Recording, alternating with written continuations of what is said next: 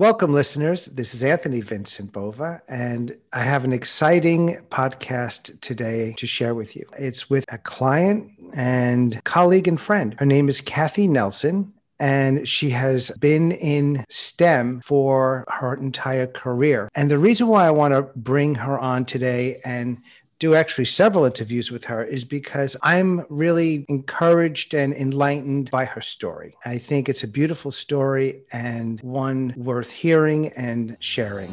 You're listening to Empowering the Communicator, where solutions to unique communication challenges are discovered, connecting you to your audience with influence and impact. With your host, Anthony Vincent Bova, leading communication pain point and solution specialist.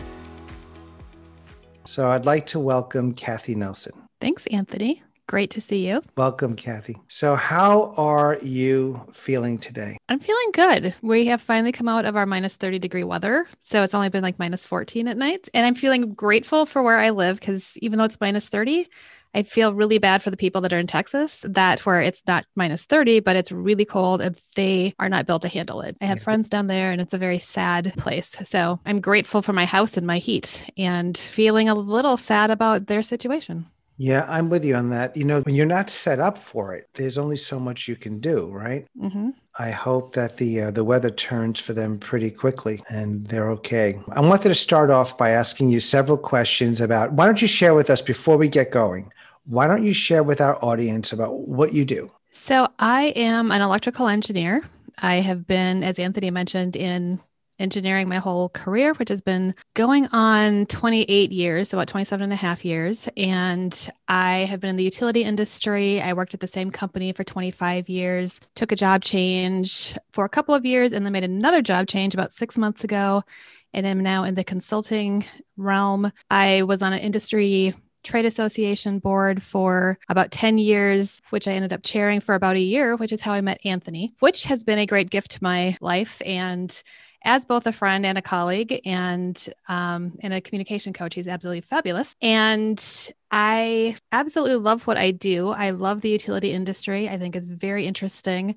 I think a lot of people have a misconception that it's boring and it's very traditional and it's not very interesting. And that's completely not how it is at all. It's a very interesting place to be. And I also, in the last about six months, started a podcast for women in STEM, which has been the biggest joy that I have had in my work life. And it's something that I have become extremely passionate about, telling women's stories. And I feel like we've had one spokeswoman for women in STEM, which is Sheryl Sandberg. I hear she like she's the only one I ever see get interviewed.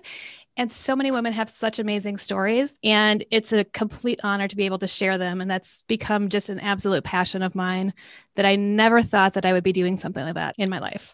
That's fantastic. What I love about you about what you do is that you, when we started to work five around five years ago, what I recall is that you just loved what you did and you wanted to be able to share it. You wanted to be able to expand.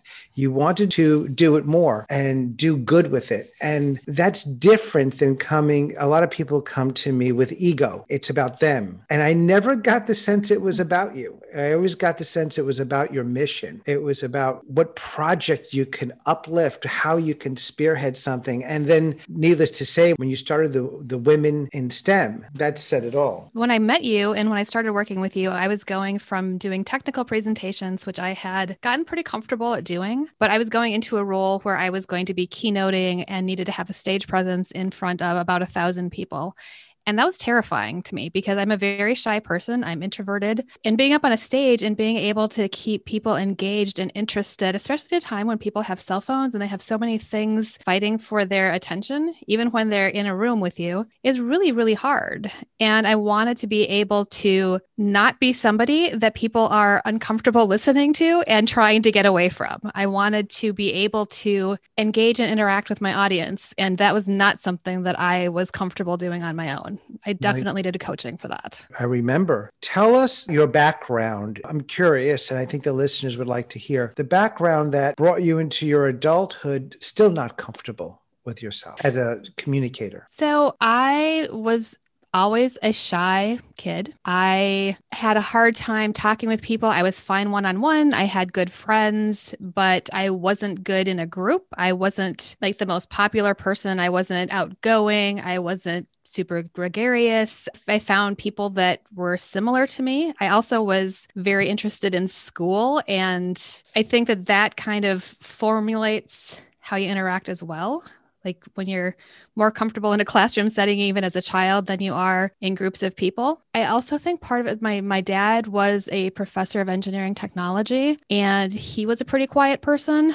My mother on the other hand i will say so she had a degree in home ec. She stayed at home for most of my life but from a communication standpoint i will say she was very much a stickler about using the english language properly. And hmm. so that's something that became very important to me. As i grew up um, and going into engineering. At that time, communications was non existent as a subject for people that were in engineering.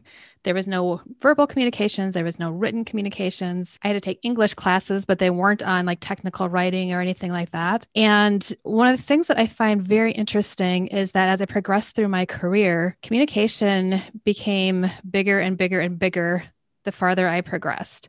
And to the point of the job that I left my position at the utility that I had been at for 25 years was completely on communications. My job was to do presentations, it was to do webinars, it was to do technical writing and write white papers.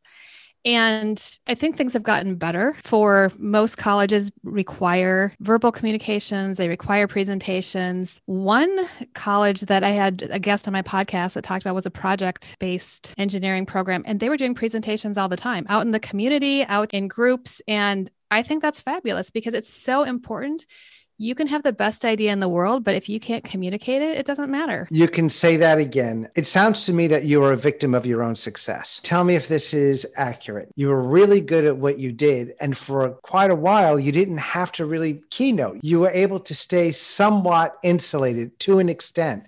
But then you got really good at what you did and you got promoted. And the higher you went in the ranks of your work and the company, that demanded a different set of skills. Now you had to represent your findings. You had to represent a lot of the things that perhaps earlier on that you were maybe just doing the research on, or you were in a different position with it. Is that fair to say? Is that accurate? Well, I would say that early on in my career, I knew that I was going to need to be able to communicate. My company, very early on, when I joined my company, started their own Toastmasters group. And so I joined Toastmasters probably a year or two after I started at my company. I did Toastmasters, but there is a difference between Toastmasters and public speaking and what the work that I did with you. I would say almost completely different, like a difference of night and day. So I would say Toastmasters helped me get comfortable. I could do technical presentations, I was fine doing that.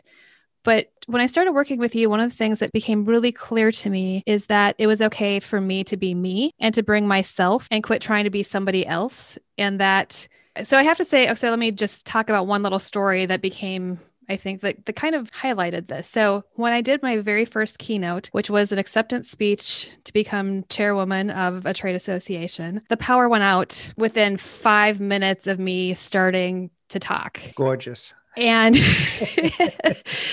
you know, five years before that, that would have completely flummoxed me and completely thrown me off. And one of the interesting things that happened, and this isn't something that I could tell at the time, but something that people told me, you know, that were there or that saw, you know, a video of it was that that actually helped calm me. And I was able to actually, you know, I sat there and had a conversation with the people in the audience while we were waiting for the power to come back on. And things got a lot easier. And being able to be yourself, whatever yourself is, with your audience is not something that I think that I would have gained without working with you. Oh, thank you. Thank you. You know, there's no substitution to your truth. There's no substitution to your authenticity. We try all the time. We do and I don't mean just me and you, I mean the world. We're always trying to like, what could we layer on? What could we put on so we'll be accepted or it will be better and this and that. And eesh, it's sometimes it's a scary road because, well, all right, I'll go here. Makeup. Let's talk about makeup for a moment. All right. I'm not anti makeup. I think you're makeup- not wearing any currently. Neither am I, for that matter. no, I'm, I've actually worked for some of the big cosmetic companies, and they're they're wonderful. And I think makeup is great when the person putting on the makeup is bringing out their natural features as opposed to hiding them. You, mm-hmm. you see where I'm going? Mm-hmm. And and when a lot of you know, if you're putting a makeup on to hide everything, to hide everything, and to hide everything, and then that's your face, well, you hid yourself, right? But if you could put that makeup on and highlight some of the beautiful parts of you and aspects of you, and however you can do it, then that's a beautiful thing. That's a really beautiful thing. And it's the same thing with communications. One of the things that at least I did, and I think other people do, is they would see, oh, well, this person communicates this way. And you know, previously I would have said, I want to learn to communicate like that person, kind of like getting my hair cut on Friday. I will bring a picture. Can you make me look like this person? Well, no, they can't make you look like that person, no matter how they cut your hair. And no matter what you do, you're not going to be able to communicate like somebody else you need to be able to communicate like you and be okay with that. I think what you taught me was that it's better to be you and to be authentic and to have, you know, even some times that, you know, you might have pauses, you might have some weird things that might happen on the stage, but just be okay with that. And that taught me a hugely important lesson that has made me a much more comfortable, and I will not say completely comfortable because I still will get uncomfortable a much more comfortable public speaker or even just you know communicate in meetings or whatever it might be. That's great kathy. That's great. And being comfortable with you that allows you to really spearhead your mission. You see it's like communications to me is similar to when you're riding on a plane and on the plane and you're listening to the steward or stewardess they talk about the mask you know in case the pressure goes down and they always say, put the mask on yourself first before someone else, before you can help someone else. In this communications, this is about taking care of yourself so you don't have to deal with yourself, so you can take care of your mission, the other people, the audience, the, your team, whatever it is. If you're not taking care of yourself, you're the wounded walking, going through all of that. And that's difficult many times I will work with a company and they come to me and they say, the team is broken. I listen, I look at the team and then I see, well, their leader's really broken. And it's, and it's, that's where it's coming from. So what you're doing is really great. If, if you will, go back to, there was no training for you when you were going through your educational process to become an engineer. None. No. Nothing. So if you got it, you got it. If you did not have it, you didn't have it. Is that how it was basically? I would say it's very difficult for engineers to speak in public. There's a lot of engineers that have challenges with public speaking. And I think it's probably one of the more painful areas to listen to because a lot of in a lot of cases engineers like to typically i don't want to be too generalist here but engineers typically like to spend time alone. They're a lot of them are introverted. A lot of them you know are just as comfortable in a cubicle working on their own as they are working with other people and some of them don't necessarily have the best communication skills and it can be really hard to sit through technical presentations. Like you said like if you have it you have it. If you don't you don't. But i would say the majority or a lot, maybe not the majority, but a lot of engineers don't have it. And it's something that then has to be learned or should be learned or hopefully can be learned later on. Do you find being a woman even adds to it or subtracts, or how does that play into this whole thing you're saying? Um, I would say yes and no. Um, in some cases, women do get talked on top of. And so I think they need to be a little bit more aggressive in being able to communicate. At the same time, I think I know more women who are engineers. And honestly, a lot of this has come out from like women I've met on my podcast. I've met women engineers who keynote, and that's part of their career and their and, and what they do. And, you know, they're out there putting themselves out there on purpose to be keynote speakers. And I know more women that do that than I know men that do that. And I will say that, you know, the trade association that I was a part of, I never felt like I wasn't listened to because I was a woman. And honestly, in some ways, like because I was felt like I was actually celebrated for that because there weren't very many. And so it's it's not always a bad thing. But I don't know that, you know, communication wise, I think that women sometimes do have to be a little bit more aggressive just to and i would say almost more so in like you know a meeting setting than at a conference right because you know at a conference everyone kind of has their own time but in a meeting, you might get on, stepped on or something like that. And you need to be able to have enough confidence to say, Hey, I was talking and take that time back for yourself or speak up for some other woman who might be being talked on top of. But I would say, from a public speaking standpoint, I don't see a huge difference. Interesting. Good. And I recall when I was working with you for that position, you you talked about that organization and I got to say that you were in a place that you were surrounded by a lot of real gentlemen and that's a big deal. You're very fortunate for that as well that you were in such a great environment. Yeah, I was and I had so much support. I don't know if I said this before, but I ended up being the first chairwoman of the organization. It was a 70 year old organization. And I had so many men that were encouraging me to go into leadership and to pursue being the first chairwoman and so much support behind me and so many mentors and people that just became good friends, that it was a very, very supportive environment. I'm still in contact with a lot of people from that organization, and a lot of them have become, you know, stayed friends of mine. And I'm very, I don't know if I want to say fortunate, but I'm very, I'm very, I am fortunate. That's the way that it should be. And it makes me really happy. It was a very happy time of my career. Is there a different dynamic, generally speaking? I'm not speaking about very specific people overall it, women to women in engineering or in STEM compared to women with men? Is there a, a very a dramatically different dynamic? If so, what is it? That's a funny question. and it's funny because there's so few women that there has to be because you I don't even know how to answer this because it's day-to-day life. I am almost always the only woman or one of the only woman women in a room or I guess now on a computer screen. And you get really used to that. And then there have been I would say less than a handful of times that I have been in a meeting or we had a women's dinner at this trade association last year not necessarily that, that we tried to when you end up with only women you're like this is so weird because it's so unusual yeah. that it can't help but stand out because it so rarely happens. And when I say so rarely happens, like I said, I've been in, in the industry for 28 years and like literally I can think of two times and they've been recent that I have been only with women. Do you find that there's a camaraderie or a higher level of competitive spirit I would say generally now I find it to be more collaborative and um, what, did, what was the word you use? Camaraderie. Camaraderie, yes. But I do think that there can be competitiveness. I've had this conversation with a couple of women on my podcast, and we talked about how sometimes women think that there's only enough room for one woman at the table, mm. and every woman wants to be that person.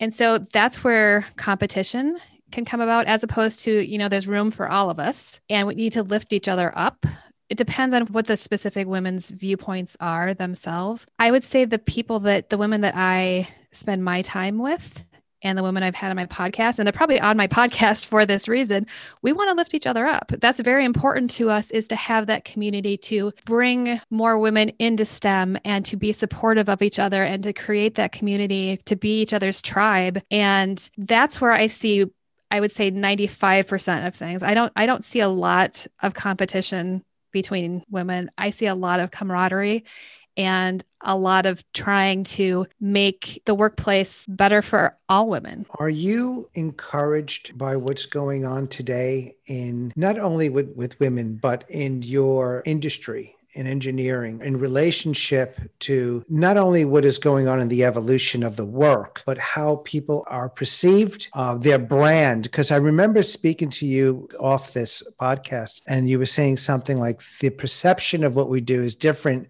than what we do. So, why don't you speak a little bit about that, please? So, I think I talked about this a little bit maybe in the introduction that, especially in the utility industry, I think that people have this idea that engineering and utilities is very boring. It's not exciting. Actually, we would talk about this a lot in context of trying to get people to go into our industry. It's not sexy. It's not a sexy industry to people from the outside.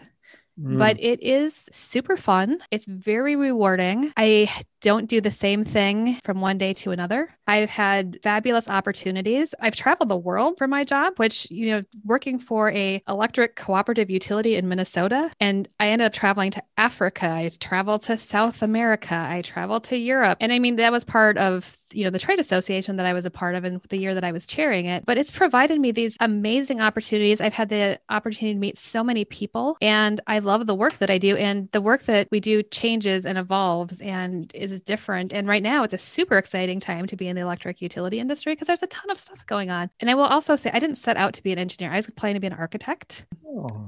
And the fact that I ended up, I don't know why I say falling into this career, but kind of like be kind of by default, and I can maybe explain that a little bit in a minute, coming into this career that I've absolutely loved and found such joy in and such satisfaction from. And now I'm I'm finding a whole new facet of it with my podcast and you know, really trying to build up women and create this community for women and to, you know, help bring other women into the industry is a whole nother facet that I am enjoying so much. It's been an extremely rewarding career. Yes, it has. I work with a lot of engineers and I work a lot in the utility industry. It's where a lot of my clients are, right? And I find it fascinating. I'm like, so what do you do? And all of a sudden my eyes pop out of my head. You do that, you know? and yeah, yeah, and they, they say it so matter of fact. And I think it's fascinating. Actually, though, when I'm coaching, though, I'm much more interested in what they're saying than what I have to say. I'm always like, "Yo, mm-hmm. tell me more," you know. Mm-hmm. and I think what's what's interesting is we talk about this quite a bit on our podcast. Is that, and this is also changing. But when I went into school to be an engineer, I had no idea what an engineer did no idea whatsoever. And there's probably 30,000 different jobs that an electrical engineer has, if not more. And so just saying you're an mm. electrical engineer really doesn't say anything. And you can do so many different things with that degree that you have. It's extremely varied and you can change, you know, and you can leave engineering, but you still have this skill set that goes with you that is helpful whether you're going into business or whether you're starting your own company or going into marketing or going into being a product manager or something like that. There's so many different things that you can do as an engineer that people I don't think necessarily think about. You know, you've come a very long way, a very long way. In the 5 years I've been working with you, you've I can't even really say how far you've come. It's been you've come light years in 5 years now that you've really grown with your communications and you've really worked on it, you're in class still every week with me now. What are you able to do today that you were not able to do, let's say, eight years ago? Well, I would say three big things, and they are big things. I'm comfortable, relatively, giving a keynote. I would never have been able to do that. I interviewed for executive positions. I would not have had the confidence for doing that previously. And I started a podcast, which I can tell you, I absolutely love doing the podcast that I do. That's for sure. I mean, podcasts didn't exist eight years ago, but it's not something that I would have thought that I would be spending my spare time because it's not my day job it's my it's my hobby absolutely loving doing and communicating as something that I'm doing in my spare time and I will say when I'm doing my podcast, like one of the things that is really important to me, and this is something that has I've had to learn because you probably know this about me, Anthony. I tend to interrupt people. And that was probably like my biggest communication deficit that I had. And doing my podcast has really helped me quit interrupting people because my podcast is telling other women's stories. And so I need to let other people talk. And so that's been really interesting. But I will say that the three things that I just brought up, being able to do that and have the confidence to do them has been life changing for me. That's fantastic. I'd like for you to talk about your wonderful podcast. I listen to them, I think they're great. What I love about your podcasts is that you interview a lot of women and some some men that have so much integrity in what they do. The perception I get is that it's the realness that goes on in your industry. I also have to say that the fact that it's women in STEM, that's great. Tell us about your podcast and your love for it, what it's done, and the types of people you've been able to interview and all that. So, my podcast is called Ordinarily Extraordinary Conversations with Women in STEM. And it started out because I was listening to another podcast that brought different people on in very casual interviews. And the host would have, you know, he was a celebrity. He had women in Hollywood on, and they would talk about the challenges that women faced in Hollywood because there's not a lot of women directors and things like that. And I was like, there seems so many similarities to this. And I'm like, no one shares these women's stories. And Me and my friends, we all have stories, right? They're ordinary stories of our lives, but they're also extraordinary from a standpoint that in engineering and other STEM fields, there are so few women that even an ordinary life is extraordinary. And honestly, and everyone has a story to tell. And I just wanted to get these women's stories out there. So, what I do is I interview women, and I don't even like to call them interviews. I have conversations with women that are in different STEM fields. So, STEM is science, technology, engineering, and math. At different points in their careers, I've had students on. I just had my first retiree on. I've had people from everywhere from Minnesota, which is where I live, to different parts of the United States, to the UK, to South Africa, to India. And it doesn't matter where you are in the world, where you are in your career, we have very similar situations. And some women feel very isolated and alone. And being able to hear other women's stories and go, oh my gosh, I went through that same issue. I went through that same challenge to feel like they're because like i talked about you know a lot of times they might be the only woman in the room. They might be the only woman in their field. They might be the only woman in their position. And they don't have a community. They don't have a tribe. And i want to build that community and build that tribe for them I want them to not feel alone. It's very important to me that these conversations are authentic. So we talk everything from nursing, motherhood, parenthood, challenges, you know, that you have as a child, what got you into engineering.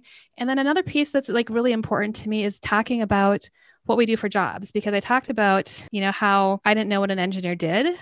I think just being able to educate younger women on what options there are out there is really important. So, you know, they can say, oh, you know, well, this engineer does this or this engineer does that. That seems really interesting to me. And I get to bring out the passion you know, one of the things that really ties this together, every woman that I have interviewed has a passion for what she does. Like it might not be that your day to day job is super exciting, but the passion that every single woman that I have talked to feels for what they do absolutely comes out in these conversations. And for me, it's just been an absolute honor to be able to have these women on. And I have been able to meet the most amazing women. So I started out with friends, and I would say the majority of the people I talk to now I have never met before. And it has been just absolutely amazing ride. I'm six months into it and loving it probably more than anything that I, it might be rivaling the year that I chaired UTC. Really? But from a completely different aspect. Wow. Wow. And it's and I would mm. have never thought in my life that I would be doing something like this. But I, I love it. Like it's very much like my my passion. Congratulations. Congratulations. You know how happy that makes me feel? You came to me as a quiet and so self-deprecating, so so critical. And to see you celebrate like this is fantastic. Well, and to be honest, I'm not doing this on purpose, but I don't know that I would be doing my podcast if I hadn't worked with you. Well, thank you. I accept thank you. That. You know, the work that we do, Kathy, is not for everyone because because it's warrior work. I can make an argument that not all, but a lot of soft skill challenges are born from staying comfortable your whole life, you mm-hmm. know? Mm-hmm.